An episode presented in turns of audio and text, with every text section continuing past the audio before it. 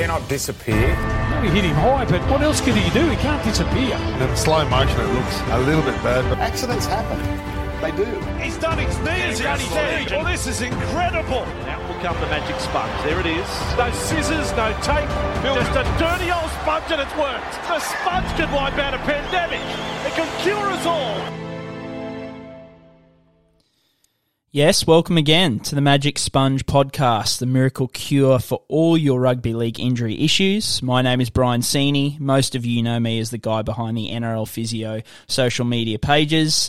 Look, my physio co-host, fellow NRL Nuffy James, back again. Welcome, James. Thanks, mate. Round 16, wet and wild weekend in the footy, and Beanies for brain cancer round. So good to see people get behind a good cause there, mate. What do you reckon of it? Mate, loved it. Always, always love getting around those kind of causes, and uh, yeah, really good to see the NRL embrace it. So, more, more of it, the better. Uh, but look, guys, as always, this will be your weekly one-stop shop for all things injury analysis in the NRL. We'll give our take on the in-game injuries from the round just gone, review the big injury and rehab news from those already in the casualty ward, and talk through the implications of certain injuries on things like recovery time, performance, and even super coach scoring look, if you find yourself enjoying this content, it's only the tip of the iceberg in terms of the things that we put out each week over on patreon.com slash NRL Physio. So we've got our casualty ward there, which covers every injured player in the NRL in detail, uh, looking at how it can influence performance and supercoach scoring, detailed write-ups. We had a deep dive this week on Papenhuyzen, Latrell, Payne Haas, those kind of guys, even Cameron Munster. Uh, so yeah, putting a lot of time into making sure that you guys are well informed with your injuries heading into each round, and all the questions that we answer on the pod are from patrons only. So if you are able to get involved, but if not, listen along and enjoy. But uh, yeah, James, let's get stuck into round sixteen injuries. I don't know exactly what he's done. I would have thought it was an ankle, but I, I'm just guessing. he shouldn't be out for a long period of time. I mean, I'm, I'm no doctor. We have to wait for the scans, obviously, but that'd be more positive than, than negative. Round 16's in the books, Brien, and the first game was the Manly Sea Eagles versus the Melbourne Storm. The main injury concern out of this one, who's a highly um, rostered player in fantasy circles, is Reuben Garrick, who had a hip pointer injury. From experience, they are excruciatingly painful. What do you think in terms of expected length of time that Reuben Garrick will be missing, Brien? Mate, that's a good little, uh, you know, reference to your expertise as a uh, gun football player. So I like you dropping that in there just to remind people, you know, you, you, got, you know, you got hit hard enough that you got hip pointers. So that's very well done. But uh, yes. yeah, look, that's right. As as as I'm sure yourself, being an elite player, uh, found out, super super painful. Not something that's about major damage or anything like that. It can be quite debilitating in terms of when we say a pain management issue. It can get painful enough that actually affects function. So a few guys in the past couple of years have gone down kind of non-contact after copping a hip pointer, and people have thought like I remember Anthony Don went down. I think it was last year or the year before in just like a like he was literally running back on side and just went down, and everyone's like, oh my god, he's done his Achilles, um, his ACL, something like that. But it just ended up being a hip pointer, and that's how painful they can get. The big bonus here for Garrick is the fact that he's got the week off um, with the with the bye round round. So it's probably not something overly, you know, an issue with a week off. If he was playing again next week, it's something I'd bake into my expectations for him week in, week out. But for example, like I've got Garrick in my team and he's not, yeah, he's not someone who I'm looking to sell because of the, the hip pointer injury. He just might be an increased risk of aggravation slightly. Yeah, good call. I think the only other thing I'd add is sometimes it's hard with those sort of injuries is that where a lot of your pain is from like that front of you, like that part of your pelvis there, it's where your abs insert as well. So sometimes any little movement, any deep breath or any cough that you do can be really aggravating for those things. So yeah, they're a pretty, pretty ordinary sort of thing to have to deal with. But, you know, in terms of long term prognosis, they're not a, you know, high, high, high risk of recurrence there. But hopefully the week off will do him some good. We'll move into the next games there, Brien, instead of me rehashing my very, very, very illustrious sporting career. So we'll we'll breeze by the Titans and the Knights because there's no major concerns out of that game. Similarly for the Panthers versus the Roosters, there's no major concerns out of that one. Although I will say that the refereeing in this game was not the best. That's probably being very, very diplomatic. I think if I was a Roosters fan, I would be very, very, very upset about a few of the things that went down in that game. If you're a Panthers fan, you're cheering, it moves on. You're mate, we're going to get some one star reviews from Panthers fans now. Far out. Oh, mate. You know. Seriously, the Roosters in this game, Ryan, they were hard done by, in my opinion. I think there was a few very dubious calls. And Trent Robinson, is normally fairly conservative with his post match pressers, even made mention that, yeah, there were some fairly dubious calls in his opinion. So I think if Trent Robinson's saying that things aren't good, then then things definitely aren't good because he normally takes the Panthers the fans, pretty well. I would say. I, I love you all. Don't uh, you know? Don't let uh, don't let James you know negate our, our usual you know wonderful five star reviews. So I, I do understand what you're saying though. That's right. Yeah, fair shout. So that was probably the only thing I would add from that game. And, and I think we don't have to dig into that too much because I think even the Dragons Raiders game later, there was a few other things that might be talking points that we can sort of discuss a bit more. But the Bulldogs Sharks game was the next game on the slate there. Declan Casey had a fairly major sort of head injury or concussion there. He was medicated off the field. So hopefully he's okay as he works his way back through the protocols there. Corey Allen was ruled out pre game with a groin injury, and they're talking fairly high grade there. So maybe between six and eight weeks is the whispers that I've heard at this stage. And the one who I really want to speak to you about, Brien, because this is super interesting in terms of just physio stuff that's a bit of a wet dream for me and you, is TPJ having a plantaris tendon rupture, stuff you don't see. It's a very, very rare injury, very unusual thing. Let's have a chat about this one in a bit more detail because I think this is areas that we can get to in a bit more detail with physio related stuff about TPJ, who's also a highly rostered player. Yeah, hundred percent. So I um I was sitting down and thinking. I think in over ten years of you know private practice treating, I reckon I've seen two of these. One was a rupture, and the other was just a, like a partial tear, but super super rare. Um, the the way I kind of put it to those patients, you know, because both of them felt that pop in the back of their you know back of their calf if you feel a pop in the back of your calf and this is what you're coming away with, you are just going and biting a lotto ticket, right? Like pop in the back of the calf, you're usually talking Achilles is the you know the big concern, which is surgery and, and months and months out. The plantaris muscle uh, originates up in the knee and goes down and attaches on the inside of the Achilles. It's a really it's mostly tendon. Like if you look at my post on online, you'll see the little muscle belly right up the top, and then the tendon, which is that white ropey structure. It goes for the most of the length of the calf.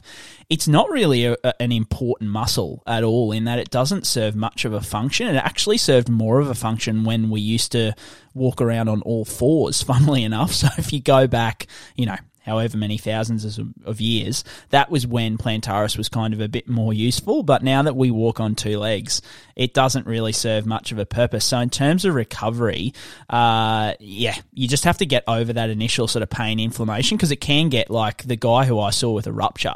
It was really bruised and really swollen, so it just bleeds quite a bit. So you kind of have to get over that initial, I guess, that initial you know healing process and stuff like that. But usually a return somewhere in like kind of that two to six week range. It, it, like I'd say more likely four to six is is what I've seen. Uh, but yeah, super rare injury. I like. I think the biggest thing, which is kind of weird, I know for people listening, is that like 10% of people on earth don't have a plantaris muscle or tendon like it's yeah. it's just yep. this really weird it's it's such a weird injury like i saw the mechanism of injury and i'm like i haven't really seen any like i didn't really see anything super obvious he kind of grabbed at his leg but he didn't grab at his like lower leg like you know like an Achilles or something like that. So yeah, it was just really really strange. But as you say, like physio physio porn kind of thing. Like it's yeah really really cool to see it happen. Albeit you know no injuries are, are positive, but yeah certainly uh, a unique one. Very unique. Hey, I think um I was just going to say, in terms of like the amount you see for a clinic, I must say I've never seen one acutely in my sort of clinical experience. The ones we do see a little bit of and we do a little bit of treatment on in a certain population is, I must say, in terms of like people who get total joint replacements in terms of knee surgeries there, Brien. Sometimes just when those people lack that terminal knee extension, and sorry, this is a bit of physio sort of nitty gritty sort of chat here, but some of those people that lack that terminal knee extension with the, you know, the screw home mechanism there, sometimes they can get good benefit from plantaris release. So just getting deep tissue and just working in behind that sort of posteromedial aspect of the knee. There is normally the way I get at it there. So that would be the only thing I probably would have seen in my clinical practice. But yeah, very, very, very rare one. Do you sort of do any work on it outside of like those acute injuries in your clinical practice? Well, I think it's something, and and probably one thing I wanted to mention just about plantaris, which is pretty cool, is that um, it's it's kind of my number one differential diagnosis. So, in other words, uh, for those listening, it's it's the number one thing that I go to if I'm not getting on top of what I think is an Achilles tendinopathy or a tendonitis.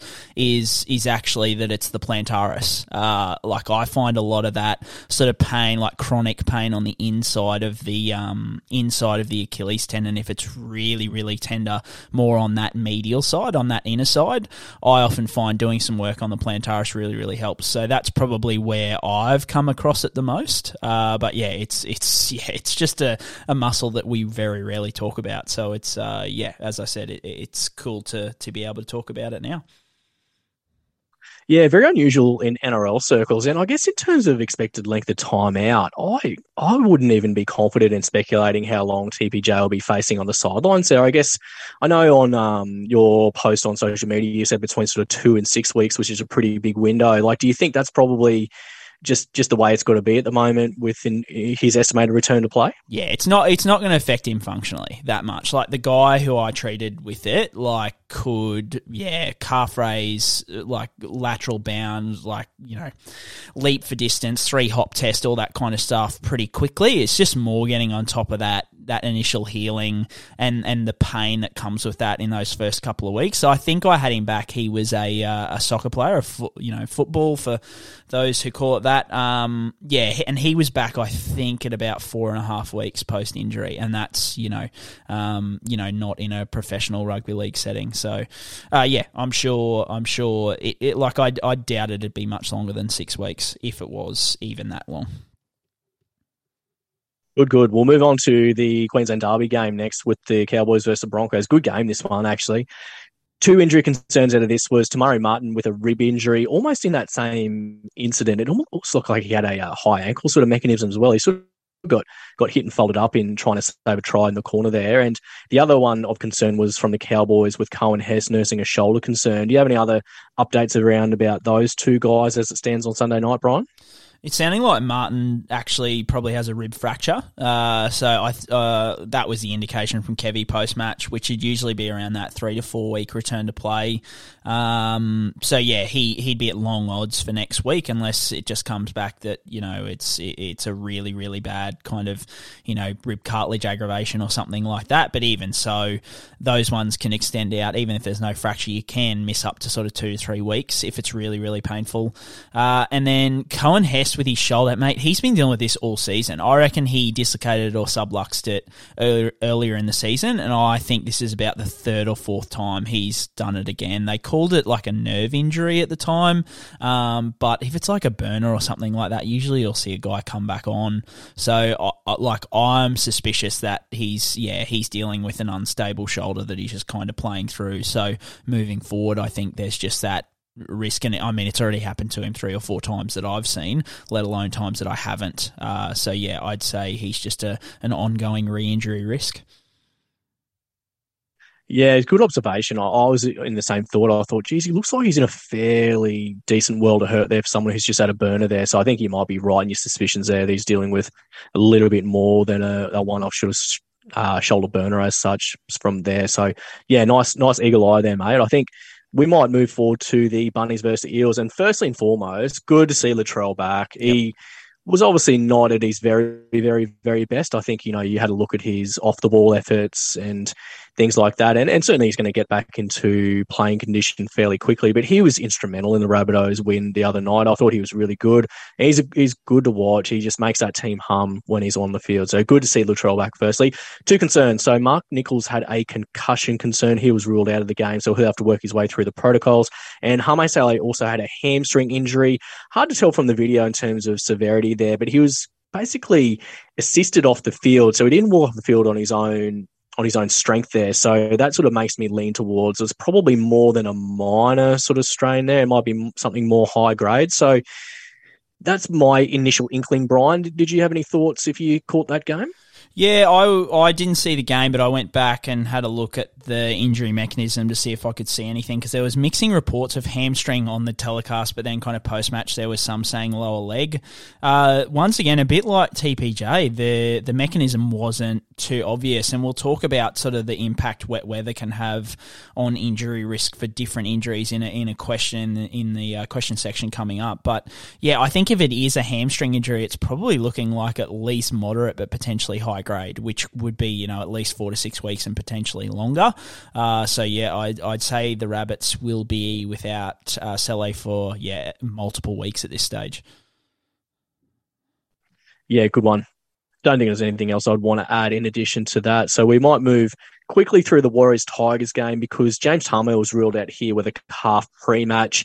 We don't have any indication around severity there. So nothing we can really update about James Tamou. But good to see the Warriors back home and um, putting on a show for local fans. Yeah, I think that's 100%. that's good for footy and and good for a team that's really done it tough over the last little bit. So we have to be appreciative for the sacrifices they've made for that. Geez, extended amount of time now. I think on the telecast it was between two and a half and three years away, over a thousand days. Brien, imagine being away from home for a thousand days. Yeah, not crazy. the best. They they were living in Redcliffe, the best city in Australia. But apart from that, yes, I completely agree. Yeah, I think it's only the best city in Australia if you're wearing the Redcliffe Dolphins jersey, though. I don't know if you get as much street credit if you got a Warriors jersey, but you probably get a fair true. bit. Let's yeah, be fair. That's true. Very true. Last game in the round, Brien. Dragons versus Raiders, and um, Max Feagai was a quad strain or cork. Hard to sort of um, see there for Feagai, sorry, um, in terms of injury mechanism or anything like that. I just saw him on on the bench there later in the game with a big ice pack strapped to his thigh there. So we don't really know if it was a contact injury or whether it was a quad strain. So a bit of a watch and wait there for the wing position on the Dragon side of things. And I don't know if you caught the end of this game, Brien. There was a fair bit of controversy in how this ended. What were your thoughts on it if you got a glimpse of this from the lounge room? Yeah, James, I just hate the six again rule.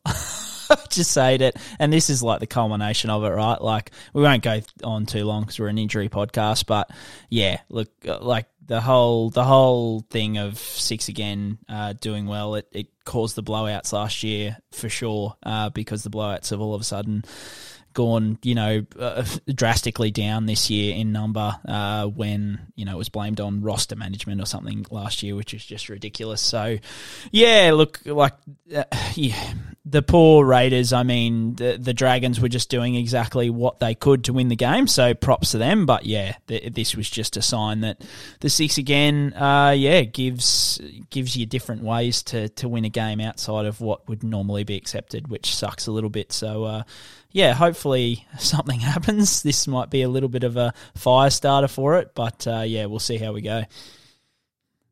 Yeah, it was interesting. They were talking about how to get around that sort of, I guess, a decision in that situation. So I think Brandon Smith was on the Sunday night um, show with Matty Johns, and he almost said, in that situation, you've got to be pretty heads up. If someone is blatantly offside, he's like, you nearly need to try and intentionally knock the ball on so you get a full penalty yeah. so you can have a shot for goal. So I thought, wow, that's interesting that well, it's no real surprise is that uh, the Melbourne Storm are pretty on top of those sort of things, and it's they're sort of ahead of the curve in terms yeah. of what you need to do. Yeah, and what you need to do in those situations. Just drop the ball in the play. It was a, it was a really yeah. interesting one because I think the Raiders were probably the better of the teams, but they just didn't really get it done when they needed to. They sort of I think they shot themselves in the foot there a little bit with their it's ball very in, in the, the second Raiders, half. Mate. So I guess, yeah, that's right. Yeah, just choke city down in Canberra there from time to time, isn't it? But yeah, I, I agree with you on the six again. I think it's a rule that sort of we've tried for long enough, and has it really enhanced the viewing experience? I think you could sort of make an argument against it. To be honest, at this stage in time, I, I, I tend to think the, the thing that would open up the game of footy would just be lowering the interchanges. But then you've got the Players Association and you know player welfare sort of yeah.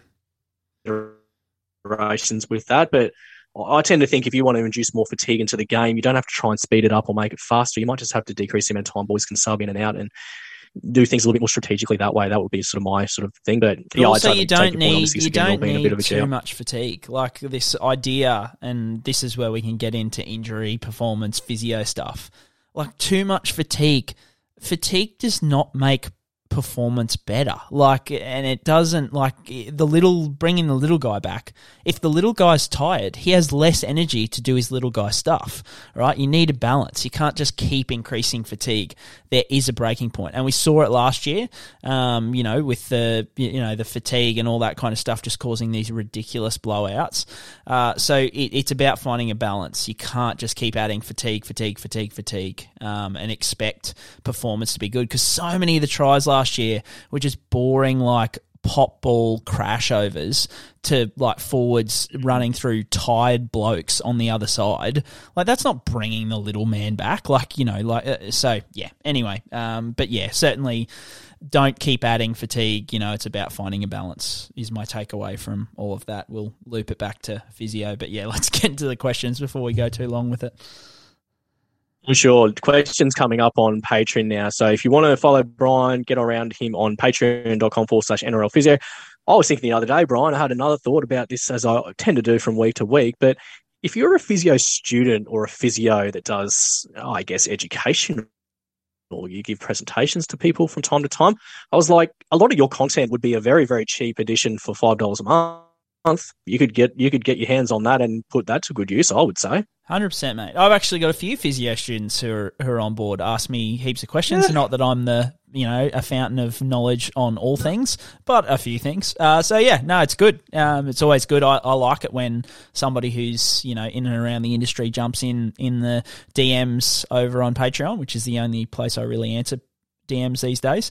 Uh, but yeah, always good to, to hear from fellow physios, and you can jump on and, and get access to my animations or my stats and all that kind of stuff. So yeah, it's a, it's good fun. Nice one. Let's get into the questions then, Brien. So first and foremost, got a performance related question about Payne Haas, Ryan Papenhuyzen, and Latrell Mitchell. What did you make of them over the weekend that's just been? Yeah, I mean, we spoke about Latrell just before, like, really, you know, did really, really well. He probably wasn't quite at 100%, but I think we've spoken about in the past with him, it probably wasn't performance was our main concern because he did a lot of conditioning and stuff like that. It was more his re-injury risk. Uh, so you know he's gotten through one week. Hopefully, he gets through two weeks, and then the risk starts to come down. But yeah, no, really impressed with him uh, to the point where you know, look, he, he's probably someone usually I'd shy away from from a super coach perspective for the first couple of weeks.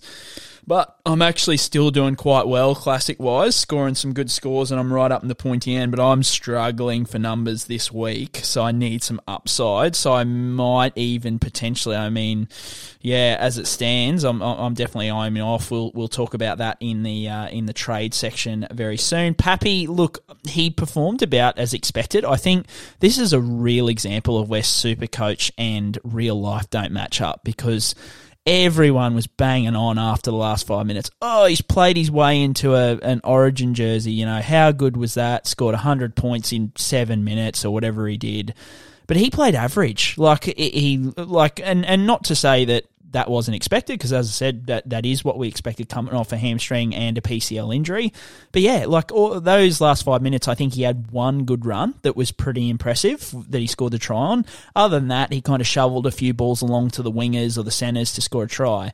But yeah, he just didn't look himself. He, you know, I think when Koula or Kula caught the ball early in the game and sort of took off. Like Pappy turned to chase, and you could just tell. I mean, not many people are going to catch Cola, but Pappy isn't the kind of guy who would pull out of a chase like straight away, and you could just tell he wasn't right in that chase. So I would be shocked if Freddie brings him in to one of the top 18 spots. He might sort of bring him in, um, and look, I might get egg on my face when this eventually comes out. But yeah, I'd just be shocked if they brought him in off that because yeah, he like it wasn't his his best game from a performance wise, but. Look, as I say, uh, he super coach purposes, he still scored 130 something points, so you're still cheering for that, which is great. Uh, but he's only going to get better from here, and he's another one who I'm looking to bring in this week. And then Haas, yeah, Haas was a real weird one because I think he almost played like the first, like the entire first half or something like that, which was just really strange coming off, you know, what he came off. But then uh, didn't play, like, well, not didn't play too much in the second half, but didn't have much of an impact in the second half. Look, I thought it was a weird management of his minutes, but I thought he performed relatively as expected. I think his work rate was down considering he got 60 odd minutes or 65 minutes and still didn't pump out, you know, many, um, you know, super coach points or stats or whatever you want to call it. So, yeah, I thought he was still a little bit down on his work rate. I was surprised with his minutes and the management of him because I thought he'd definitely get a rest uh, to sort of settle that uh, that ankle down. But yeah, apart from that, um, yeah, it was all it was all pretty much to be as expected for those three, I think. Yeah, Hotspur's contact was a little bit down, wasn't it? You normally see him drag people through tackles, hit the yeah. ground, get up for quick plays. I thought that was lacking a little bit. Odd Papenhuyzen was generally better than better than not. I, I, was pretty impressed with his first return, especially towards the end of the game. I know he had that one chance in the open field where he hit top speed. And I thought he looked pretty good there. I didn't think he looked too short of a gallop. And Latrell was back bossing goals over from the sideline just for like candy. Yeah, I thought he was pretty impressive, Latrell Hay, and I I just really you, you wonder what would happen with the Bunnies last year if he was there on grand final day, whether they would have got home against Penrith. He's he's just so important to that team. Uh, you know, in terms of the amount that they can create there, they're just a different football team with him there, just physically, spiritually, emotionally, all that sort of stuff, all 100%. the above. So, yeah, I, I, agree with most of your takes there with um with those three guys. So, we'll move on to question number two, and this one is related to Josh Curran. So, after checking out Josh Curran so far, when do you reckon he'll be back at full strength or performance? And do you have any concerns with him moving forward? Yeah, look, this was his third week, but third game back. He had a pretty significant MCL injury. We don't tend to see guys get knocked around too much from the MCL injury itself. But I think the, like, I guess the thing that I probably didn't take into account as much either was the addition of the tibia fracture. Um, you know, that, like, the tibia is the lower leg bone. That's going to cause a lot of inflammation, inflammation and quite a bit of pain sort of through that rehab process. So you're often going to see guys come back a little bit slower from those um, tibia fractures, especially when it's to do with the joint surface. I do have slight concerns with him moving forward because potentially he might be dealing with some associated soreness with that fracture, but I think he's only going to get better. Um, so yeah, he's he's not someone who I um, who I would think that this is kind of what you've seen from him in the last three weeks is the new normal. I think he is going to improve, uh, but it might not come you know till about that five to six weeks post return, which will be in the next kind of two to three weeks. Him is is especially juicy for me from a super coach perspective because he plays on that right edge predominantly at the moment. We know historically that that's been a fairly lucrative position to be in, running sure, sort of that hard unders line outside of Shaun Johnson. And, and Josh Curran has a super coach attractive game as well. So I think it'll just be a matter of time before he starts pumping out good scores again. Question number three, Brien. We're ripping through these at the moment, but this is another question about Luke Keary. Where's he at? And this is from Patreon, not my words, but um, from Patreon. Will he retire the R bomb? Is there any any credence to that, or is that a oh, sort of an overblown concern about Luke Keary at this point in time? Do you think? Yeah, look, I think we addressed this question a couple of weeks ago. Like everything's on the table at this point, right? Like he could be back after the bye. He could also retire. The, I think the one thing I won't rehash on too much of what we said, which was in the long and short of it, is that it's just going to be a fluid situation that Keary and the medical staff have to talk, like you know, have to talk through and see where he's at. The interesting thing I wanted to touch on um, is the mental side of things. So I know, look, obviously, uh, concussion is all brain and, and that kind of thing, but also like that psychological side, because that's a component that I think not a lot of people, and I've seen actually some criticism where, like, even it was talked about on some talkback shows and stuff where it's like, oh, you know, he's been um, you know, like he's received medical clearance, his scans are clear, uh, but he's still saying there's headaches there, or, you know, is he just not confident in coming back?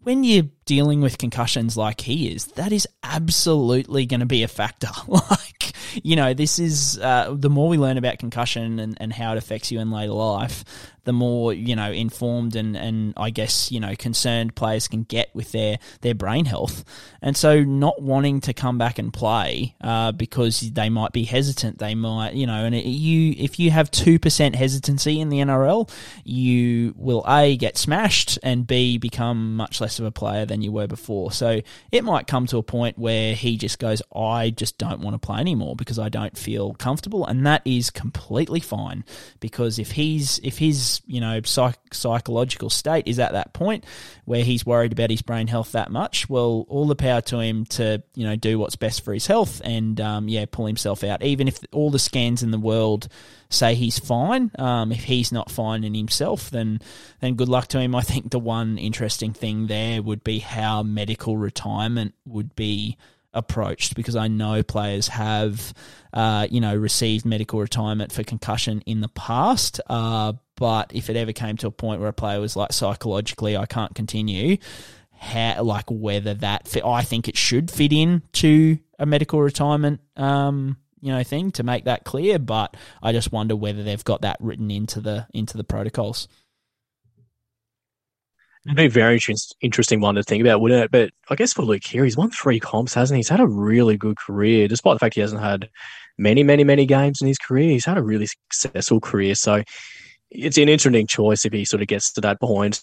And one, of my good friends, who's a very fervent Rooster supporter, said, "Oh well, if Luke Keary retires, we'll just get Cam Munster when he's off contract and slide him in." And I was like, "Yeah, that'd be uh, that'd be right under the Rooster salary sombrero there. That'd be the way to do it." But yeah, I think that's probably premature at this stage, isn't it? When you think about where he's at in terms of his career, in terms of these sort of injuries. So we'll we'll watch and wait there for Luke and hope hope that he sort of gets what he needs and he can get through and get back out on the field ASAP because the Roosters are still a really good shot this year. They were really good against the Panthers the other night. And as I said earlier, they're probably on the rough end of a few tough decisions there. But we'll move to the last question, Brien, because this is the last one we got from Patreon this week. It's talking about injury risk in regards to terrible weather. So wet weather, sloppy fields, muddy sort of tight fields. Are there certain injuries that are more likely in this scenario or is injury risk pretty much about the same?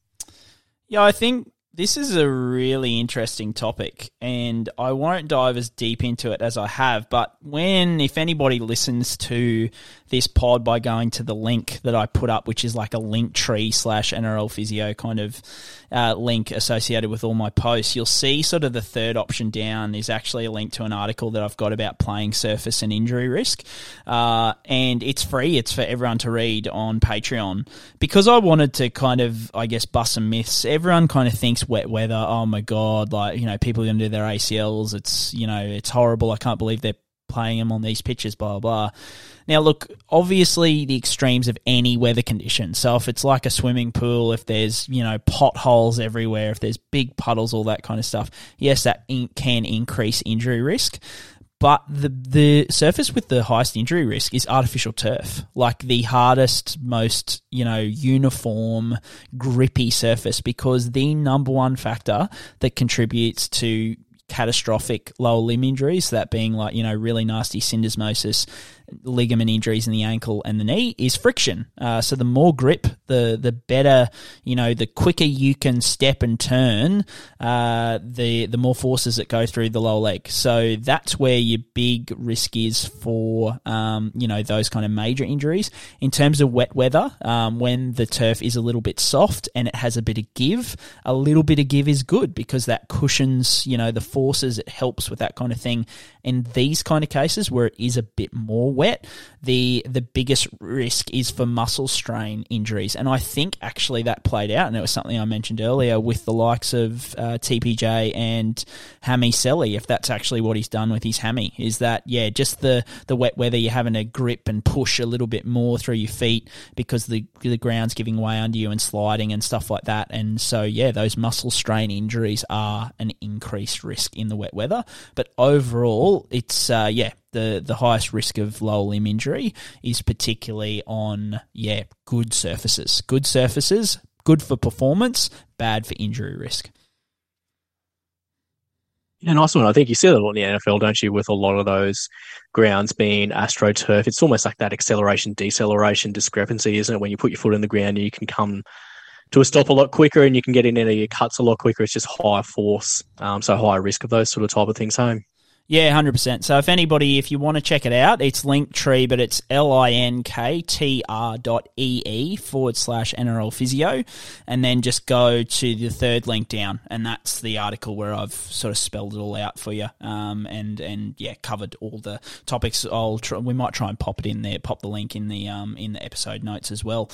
But uh, yeah, for let's sure, for sure. let's, let's move on to Supercoach Corner, our resident Supercoach expert, James. I'm sure you've knocked up something really good for us this week. I need all the help I can get at this stage to make a run at the the top end. So, who have you picked this week for your player of interest? Righto. So we'll mention a few off the top, Ryan. So I think in terms of mid-range guys that I'm sort of looking at for round 17, I, I've listed Briton Nikora and Mitchy Barnett there as sort of second row options. I've got a couple. I've probably got those two in mind when I'm looking for round 17, but I think at fullback, uh, you just based on their performance just gone, you've got to consider Latrell Mitchell and Ryan Papenhuyzen, don't you? I think those two guys are just looking like you just got to get them in your team somehow probably even over James Tedesco. So I was thinking maybe do I roll Latrell Mitchell and Will Kennedy through fullback for round 17? I think Latrell could be a, a, cover and a hold for the rest of the season. It could be a really nice point of difference there. So they're probably considerations. But the one we're going to talk about the most is future Redcliffe Dolphin, Queensland Spirit icon, Edrick Lee came off a big performance this week, had five tries on the wing for the Knights.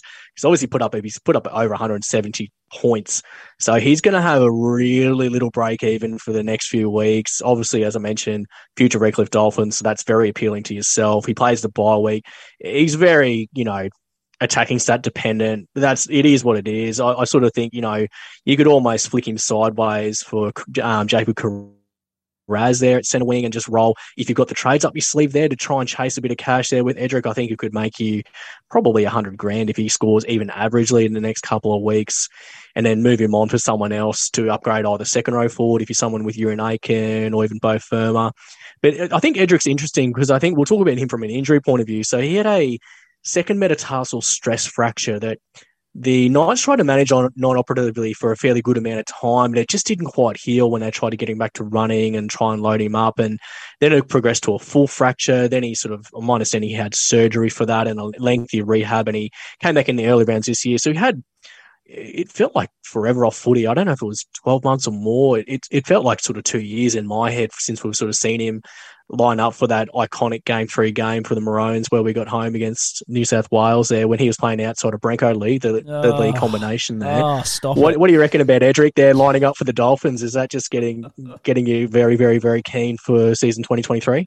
Mate, Edrick and Brenko, I, I don't even care who we sign between now and then. It's probably not going to be anyone great with the uh, with the form so far of the signings, but I don't even care who signs, wingers, centers, whatever. Those two are starting on the same side round one, or I will tear Suncorp Stadium down. Like, come on, we we have to get the Lee cousins in the side on an edge scoring tries in the same corner that they did for Queensland. Like, you know, it's just, it's all, it's one of the only things that's got me excited for the Dolphins so far is just the Lee Cousins.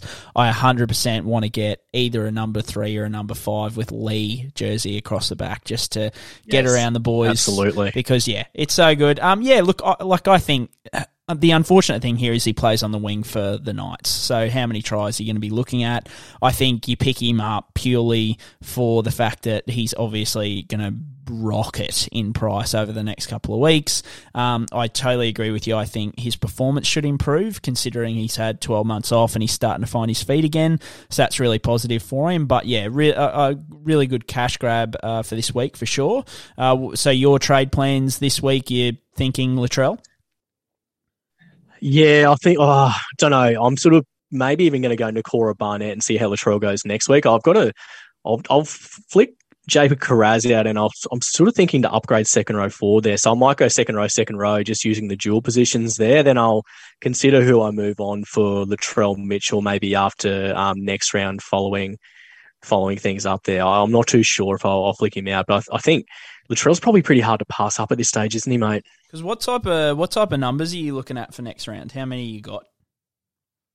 So far, I've got eleven. Okay, and that's so, year, so two trades get... will take you to to 13? 13, yeah. Right. I think Yep. I'm down at like nine, uh, eight or nine, I think, Mm. depending on who gets picked. So, yeah, bit of a problem. Uh, for me, I think, look, these are two guys, Pappy and Pappy and Latrell, who, if this is a regulation week, I wouldn't be chasing them. Uh, because, yeah, as I said, like, as good as Pappy's Supercoach score was, I'd probably want to give him a couple of weeks in normal circumstances. And for both of them, get through that opening two weeks of hamstring injury risk. But yeah, uh, because I'm going to be low on numbers, I just need to shoot for upside. So this is to show you, I guess, that like just because there's injury risk or something like that doesn't mean I always avoid the player like the plague, right? Like I'm still happy to, you know, in certain circumstances, bake in some risk. So I uh, actually went a bit hot this week and foresaw that I was going to need to make some big moves this week. So I actually downgraded Taylor May to uh, Grant Anderson from the Storm to bank like 400 grand or whatever that was. Uh, and I'm going to use that to go Kiraz and someone else uh, to Pappy and Latrell. Uh, and yeah, see if see if 11, I might be able to get 12 uh, potentially if I use three trades this week, which I think we get. Um, so yeah, that's that's probably where I'm at, shooting for some upside. I think I think Latrell's a good captaincy option against Newcastle too. Yeah, nice one. I wouldn't have anything else to add on top of that. I think he, he makes a difference there in that team, doesn't he? He's just a he's just a different breed. He's he's something else for the Rabbitohs there. So that's Supercoach Corner, mate. Cool, mate. All right. Uh, player interview this week, Cam King. Uh, yeah, look, uh, I, I say in the in the pod and, and stuff like that, where I really sort of started, like I always knew Cam as as a player who was copped his fair share of injuries and stuff like that. But I really started following him um, when he sort of jumped on Twitter and was like getting out on social media, sort of tracking through. I think it was his second ACL rehab. Uh, he wore his heart on his sleeve. He sort of you know didn't hold back and sort of showed people and, and that's the reason why I'd like to do these things is to give that insight into the person, into the people behind these injuries. They're not just these superstars on our screens. They're not all on, you know, millions and millions of dollars and, and get back to, to playing and don't suffer injuries again. Uh, and we'll hear from Cam, like, yeah, the number can be quite astronomical and we'll run through all those. But uh, yeah, I just thought once again a valuable chat on uh, on you know what can happen when those injury situations just start to snowball and it can feel like you're you know you're, you're not getting anywhere. And Cam certainly had times like that. But uh, yeah he, he he you know self admittedly he said he really enjoyed his career and and yeah uh, I hope you enjoy sort of you know what he went through and how he sort of dealt with uh, setback after setback. So yeah here's our chat with Cam. Cameron King's in oh. trouble. King is no good in back play. They're going to have to stop play here. He's a young player of great promise, Gus. Yeah. Yeah, he was. Went Had to a- North Queensland. Had a terrible run of injuries. And it's such a shame for Cameron King, whose NRL aspirations looked at one stage as if they may have been over. He was pretty much the first player to tear his pec. We sort of got a run of pec injuries after we saw Cameron King get his pec injury in England. And like you said, from there, I think he had a shoulder problem and also a knee problem as well. Let's hope he's okay here and it's simply a concussion. All right, and today I'm really pleased to have Cameron King on the podcast. Uh, Cameron represented Australia at schoolboys and under 20s levels, uh, was restricted, unfortunately, to just 43 games across nine years in the NRL due to a long list of injuries. Uh, look, we're going to run through most of them today and dive into the major ones, exploring the medical details of the injuries and rehab. But look, we'll also talk about the mental challenges and growth that he achieved over this time. Now, Cam, I, oh, look, I know these might not be the most positive topics to talk about at times, but I really appreciate you coming on and telling your story. So thanks so much for coming on the show. No, no worries, mate. Um, thanks for having me.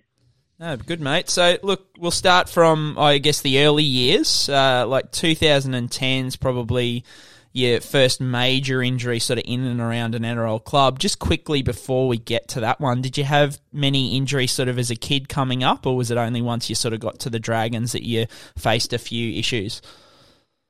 Um, yeah, not too much as a kid, just like a broken arm when I was um, a teenager.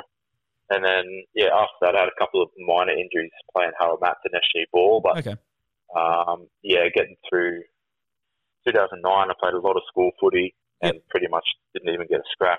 Yeah, nice. Uh, Well, but, yeah, sort of, 2010 is when it all kicked off. Yeah, mate. Yeah. So look, we'll start there. 2010. It's your, the first trial game. Uh, you suffer a, a torn labrum, and which requires surgery. Uh, was that something? Did you pop your shoulder out in the game? Did you sublux it? Like, how did that um, one go down? Yeah, it was. Um, it was like the last five minutes of a trial game, um, and I just went to put a hit on, and I just sort of fell to the ground, and people thought I was concussed, but I couldn't move because my shoulder was out, and I Oh, landed really? awkwardly. Um, and then yeah, sat up, and it sort of went straight back in, um, and it was sore for a bit, but I sort of thought it was okay, uh, and ended up rehabbing it for about three weeks until round one. Um, and then once round one came about, the doctor said, "Give it one more week, and we'll just get another scan done." Yep. Um, and then, yeah, the decision was made then, sort of by the doctor and uh, Wayne Bennett, who was the coach at the time, uh, just for my longevity, I guess, was to get the surgery done and, um, yeah, rehab it and, and go from there. Yeah, it's like especially in those younger, like at those younger ages, the the evidence is is pretty strong to get surgery for those shoulder dislocations because it can, as you said, like for your long term health, it can be quite nasty. How did you find, like you know, with that's your first big surgery, first big rehab. How did you find your commitment to rehab as a younger guy? I think a few of the guys, like, you know, we talk about the mental challenges, and I'm sure we'll talk about that as we get sort of further along. But as a young guy, like, I often find a lot of guys say, you know, they, they went okay at it because you kind of feel invincible. You think, you know, you, you, you're going to be all right. Did you kind of have that effect too when you were, like, starting out? Yeah, I was. Um, to be honest, you know, I can't remember it in too much detail, but um, I remember just being. I was 18 and um, yeah, sort of, yeah, didn't really know much about rehab at the time. Yeah. Um, and surgery and stuff like that. So just sort of went with the flow, um, ticked every box along the way, and um, yeah, like I didn't have any hiccups with the surgery or the rehab, so just sort of got it done. And you know, like everyone says, you know, you're young, you'll be all right. And, Yeah. yeah, that's all I really thought of it at the time. Yeah, so look, you get through that year, like you come back for a, a couple of games at the end of um, end of the year in the twenties, and then you make your NRL debut in the final round. How, like, obviously you probably remember your debut well. How was your shoulder feeling at that point? Were you pretty confident in it? Yeah, it was fine. Um, yeah, I think I played sort of three or four games of twenties before that, and um, the Dragons had locked up the minor premiership the day before, so um, ended up getting a call saying I was going to make my debut. And yeah, looking back, you know, I probably wasn't ready um, physically Yep. after having a whole year off and just playing a few games of, of 20s. But um, yeah, obviously it was a, still a special moment for me and uh, making my debut. Oh, mate, you, you'd be a brave man to turn down an opportunity like that, even if Yeah, you're yeah. not quite 100%. Um, Yeah. so, so into 2011, like, you know, I guess this is where kind of a bit of a cascade kicks off. You're playing the World Club Challenge. Uh, you play really well, score a try, but you manage to tear your right pec. Uh, you know, like obviously the uh, the other side to to the previous shoulder. Did that kind of knock you around a bit? I mean, talk me through sort of that day. Um, you know, you're you're you're playing a pretty big game, and to have such a significant setback must have been pretty nasty. Yeah, it's um, it's funny how life works because I wasn't even meant to go on that trip. Um, I wasn't named in the squad initially. And the night before they left, um, someone hurt their shoulder in a trial game. So then after that game, I got called into the sheds by Wayne, and he said, "Pack your bags, you're going to England tomorrow." um, and then yeah, I sort of thought I was just making up the numbers with that trip. Um, and then yeah, on like the Thursday, got told that I was going to play and come off the bench. Um, I, was, I was only 19 at the time, so was obviously really excited to be able to spend some time with all those senior guys. And um, yeah, just I don't know. I sat on the bench for the whole first half. Um, the conditions were quite cold. It was February over in the UK, so maybe that had a factor. I'm not too Yeah. sure. Um, yeah, and then just scored a try and we kicked the ball downfield and I just went to tackle the fullback who was running across field and he sort of fended me off. Uh, and my arm sort of just slung and sort of landed on the ground on my elbow. Um, and then, yeah, I felt this sort of pop, but I didn't know what it was because my shoulder felt okay. Yeah. Um, and then, yeah, I I went to run back in the line and went to make a tackle uh, a couple of tackles later and couldn't grip onto anything. And then uh, the next set, the physio just said run off. And then sort of did the test where I just put my hands on my hips and squeezed. Um, and then yeah, there was nothing there. So obviously ruptured it off the bone, and um, yeah, I remember being pretty upset in the sheds because of what I'd been through the year before. Yeah. Um, and then yeah, sort of didn't know too much about pecs, and there wasn't too many torn pecs at the time. Uh, but yeah, sort of went from there, and uh, yeah, I was pretty pretty upset for the rest of the trip. Oh, um, and then obviously came home and, and got the surgery done. So yeah. Yeah, how did you find like you've obviously rehabbed, uh, you know, a, a, joint at this point, and now you've got surgery and then rehab of a tendon. Did you find sort of? I, I mean, I know I'm testing your memory here, but did you find any significant kind of differences? I guess, um, you know, rehabbing a tendon versus rehabbing a joint was one sort of more frustrating the other. How did you How did you find Um, that? Yeah, I, I remember the pec being a little bit slower. Yep. Um, everything just being slower. Um, obviously, the tendon's pretty important, so you can't push it too hard too early. Um, you need the tendon to get their strength back before you start, you know, bench pressing and, Yeah. and push ups and that sort of thing. Um, but yeah, in, in terms of the rehab, it was sort of similar timing to the shoulder. Yeah. So it wasn't more frustrating in that sort of way. I think Yeah. it was just a bit of a slower process. Yeah, and an interesting part, I guess, here for people who sort of maybe pay a bit more attention to it with me sort of, you know, posting about things these days. But I went back and checked. So for you in that year, it was a 23 week return to play. And look at around that time, so this is 2011. It, it, as you said, not many pecs around, pec tears. But it was a pretty Yeah. standard kind of five to six month return to play. So your 23 weeks was pretty standard, right? That was what most guys were doing. But now, like very consistently, NRL players are getting back in that 10 to 14 week range, which it's it's one of the you know I guess the injuries in the last 10 years that has just gone. We, we see a lot more of them now, um, but also the rehab surgery and that kind of thing has gotten better.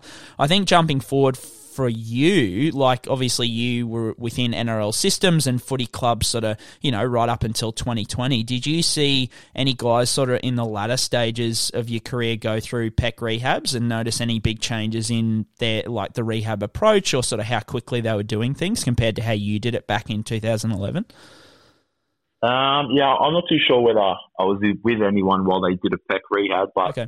yeah, like you said, just from some looking from you know 2011 till now, you see like when guys do a pec, that just used to be season, like it used to be sort of same as a knee. Um, yeah, whereas now when they say you know 12 to 14 weeks, I just yeah, I think it's crazy. Yeah, that's right. Um, yeah, it's awesome. Like it's awesome that how far we've come. Yeah, definitely. Obviously, the surgery's gotten better and the rehab, like you said, but um, yeah, and then you know, guys with partial pec tears as well can sort of just come back within a month. Like Yep. that's pretty crazy as well to me. Yeah, no, it's definitely um, it's that along with the syndesmosis injury are probably the two that have just gone from strength to strength in the last sort of five to ten years. Um, look, this is relying on, and I never like to rely on media reports, especially back that far. But I'll throw the question at you, and you can let me know if it's wrong. But what they had was an interesting sort of component was on the twenty second of February of two thousand eleven, you re-signed for a further two years with the Dragons, and then the 29th of February, so a week later, was the World Club Challenge. So I know it's like if that is legit. I, like I know it'd be little consolation, but after the disappointment of another significant injury, did that kind of, I guess, financial or job security help with your mental side of things at all? Like having that, you know, security for the next couple of years. Yeah, I think um, I think I had one more year left, and then sort of got extended for another one, which obviously made it two. Um, and then yeah, I guess that was a bit of faith shown by the club. Yeah. Um, and yeah, like being a young guy coming off back to back sort of um, season ending surgeries just about. Um, I guess it was a nice feeling just to know that you're still wanted and still um, valued as a, someone at the club and, you know, who can still get back and play some good footy. Yeah, definitely, mate. Yeah, I think um, I've spoken to a few guys, and you know, when especially when you're suffering injuries in around that, you know, not having a contract or coming to the end of the contract, that can just add a little bit of an extra, I guess, stressor to it. Uh, but yeah, look, as I said, 23 week return to play. You come back and you play the last five games of of that year in the 20s again. Um, once again, always like to ask, do, do you remember sort of how you felt on return from the PEC? Like that's two significant injuries in a row. Did you have any sort of mental, you know, things in the back of your mind where you're a bit, I, I guess, hesitant, or, or you're still young and felt pretty confident? Uh, yeah, I felt pretty confident. Um, I got a lot stronger during that rehab. Nice. Um, so yeah, I felt pretty good when I got back and was playing. Um, yeah, I didn't play any first grade that year, but yeah, played sort of four or five games of twenties um, to finish the year, which sort of gave me a bit of confidence leading into the next year. Yeah, definitely. Um, and then 2012, you got uh, broken thumb in round four, surgery, eight weeks. Then you're sort of in and out of first grade. Uh, then you do another medial MCL, uh, that five weeks as well. Uh, like I guess pretty frustrating, you know, just these little injuries that are knocking up after having sort of a couple of years of big injuries. Yeah. Yeah, it's just um, I just sort of couldn't get going. You know, we'd have a game here and there, and you know, you try and do as much as you can in those games and um, sort of wear yourself out, sort of thing. But yeah, my first game of the year was I think round four, and I smashed my thumb on um, one of my teammates' head just before half time, and then I was walking off, and I had I felt an ache in my thumb, um, and I looked down, and my thumb was about the size of a tennis ball, mm. so I knew there was an issue there, and shucked it up, and sort of played 20 minutes after half time, and then got it scanned after the game, and yeah, needed some plates and screws put in there. Um, and then yeah, later in the year was just in and out of first grade and um, did my medial and just sort of felt like I was taking one step forward and two steps back at the time. Yeah, definitely. Um, and 2013, I guess it kind of doesn't ease up again. You, another medial. I think um, you ended up having sort of four or five MCL injuries across your career. Uh, so that cost you six weeks, and then in round 15, your right shoulder injury. Uh, look, like I think talk me talk us through this one because you kind of you know sent me through some details and said that it wasn't like a very obvious one like your like your first one like you it was kind of you didn't get found till the next day. So how did that sort of process play out? Yeah, I um I made a tackle um, against the Panthers on the try line and uh, my arm just went dead and just felt like a really bad stinger. Um, and I got up and sort of played 15, 20 minutes after that. And then in the second half, I came off, and as I cooled down, it was sort of starting to get a bit sore. And then I think someone got injured um, in the last sort of 15 minutes, and I went back on. Um, and my shoulder was pretty sore, but I got through the game okay. That's why I wasn't too worried about it. Um, and I remember driving home from the game, it was just aching. I had ice on, which is pretty standard after you get a sort of stinger anyway. Um, and then, yeah, the next morning at recovery, uh, went to do some swimming and I still felt pretty good when I woke up. Um, had a bit of a sore neck and a sore shoulder, but could still sort of um, feel like it was okay.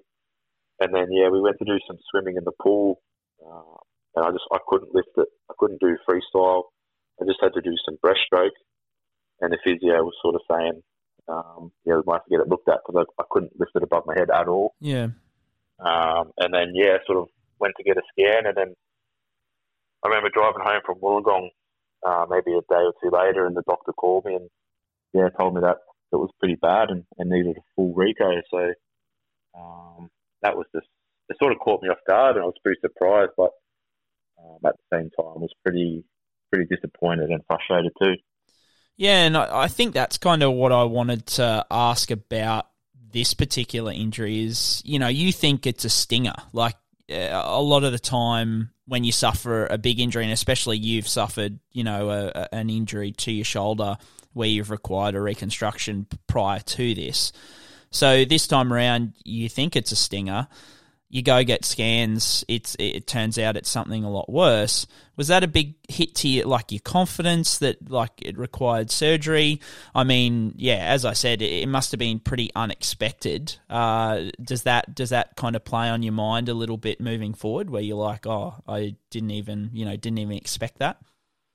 Yeah, it was. Um, like I said, I was driving home and just sort of pulled over once the phone rang, and yeah, I just remember crying on the way home after that because 2013 was the first year I sort of felt um, like an established first grader. Yeah. I still hadn't played many games, but I think before that shoulder surgery was the most games I played in a row, and that was six. Yep. You know, so I was just felt like I was starting to find my feet and feel like I belong in first grade. And then, yeah, obviously, like you said, um, I didn't think it was too bad. And then, yeah, there was a fair bit of damage in there. So the the control was sort of taken out of my hands, and um, yeah, I had to get it done.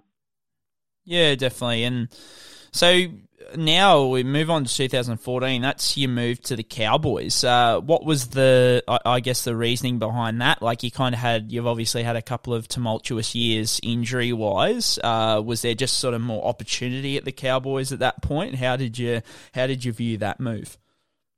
Yeah, so I was still contracted um, at the Dragons for yeah. 2014, but um, Cowboys reached out halfway through 2013 about a mid-year move, and um, at the time, I was sort of playing first grade at Dragons and I wanted to stay there, so I turned that down. Um, and then, yeah, after getting the shoulder operation, I don't know, my mindset sort of changed and I sort of felt like I needed a fresh start. Yeah. Um, so, yeah, we reached out to the Cowboys to see if there might still be an option there, and there was. So, um, ended up getting released from the Dragons and, and heading up to Townsville.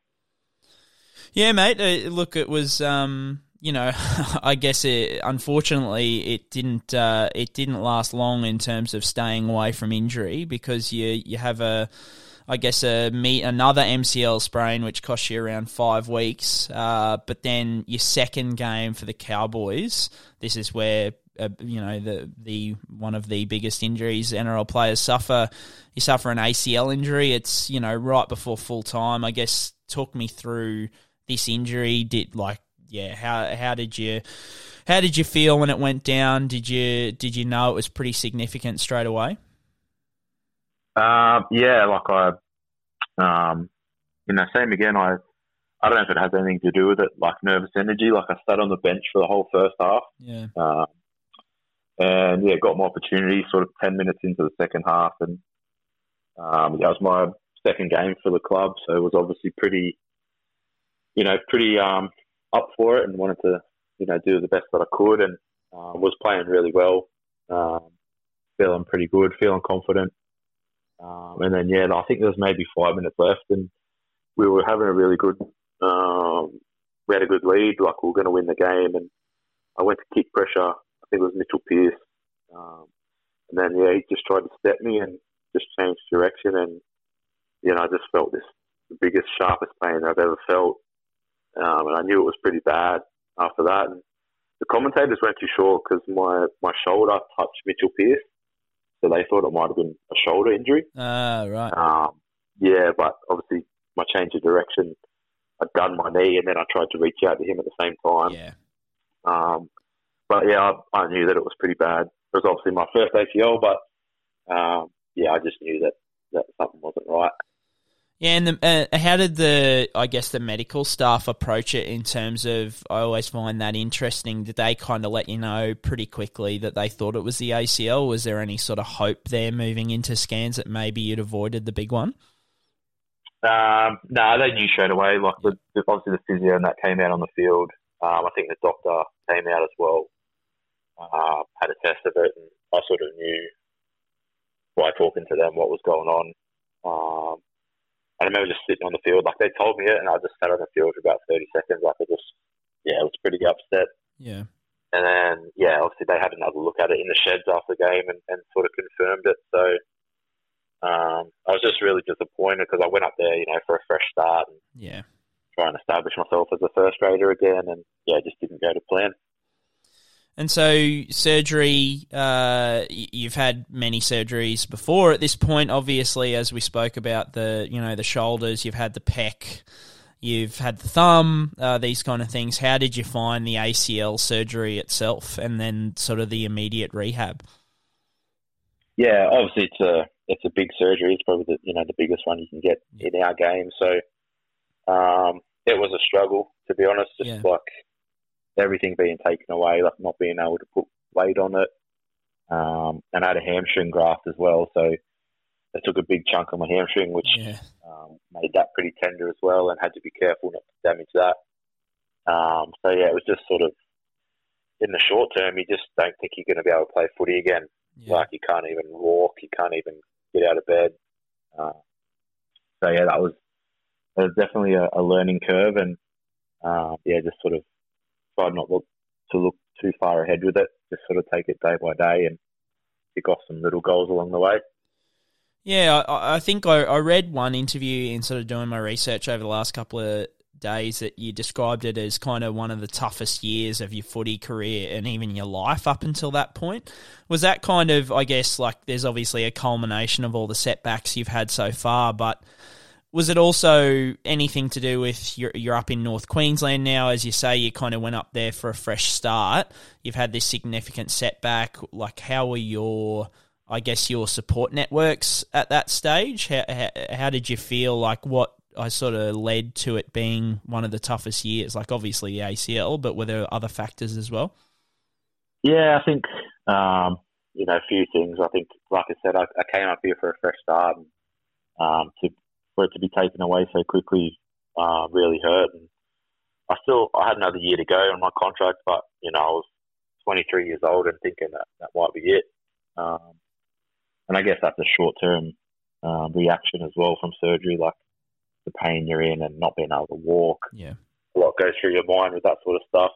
Um, I was lucky, like my mum and my sister had moved up to Townsville as well, uh, so I had that support around me. But yeah, being away from you know other family and, and good friends, and um, you know, I was I was obviously good mates with everyone in the Cowboys team and staff, but you know, I'd only known them sort of six months, so yeah, um, yeah, just to have not have the support of my good mates from you know back down in Sydney, that sort of thing, um, just made it all yeah all really hard. So I guess a few factors uh, went into just making it a really tough time.